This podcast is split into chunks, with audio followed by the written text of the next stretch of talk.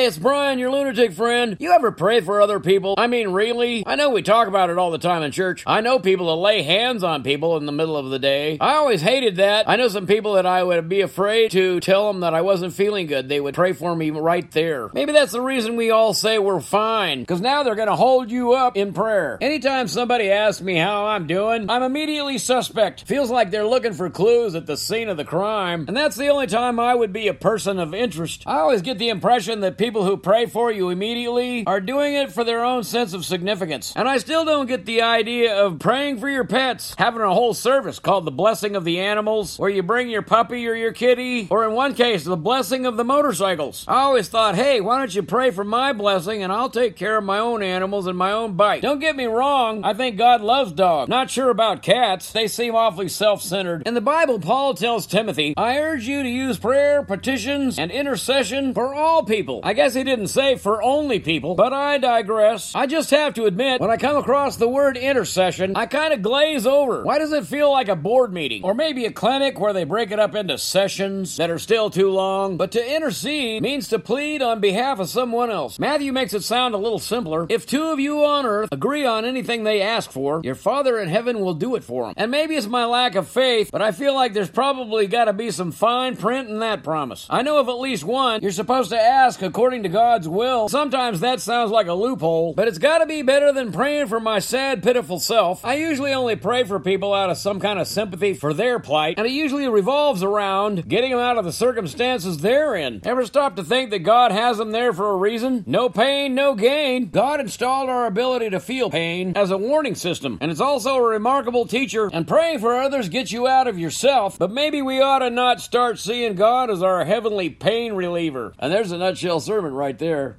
As true believers, we're all called to intercede for others in prayer, but that doesn't mean you have to be seen praying. It's a way to strengthen your private prayer life. It'll keep you looking up and encourage you to focus on what could be better. And for me, that means praying for you every time I see your name in the comments and supporting what you see that has value.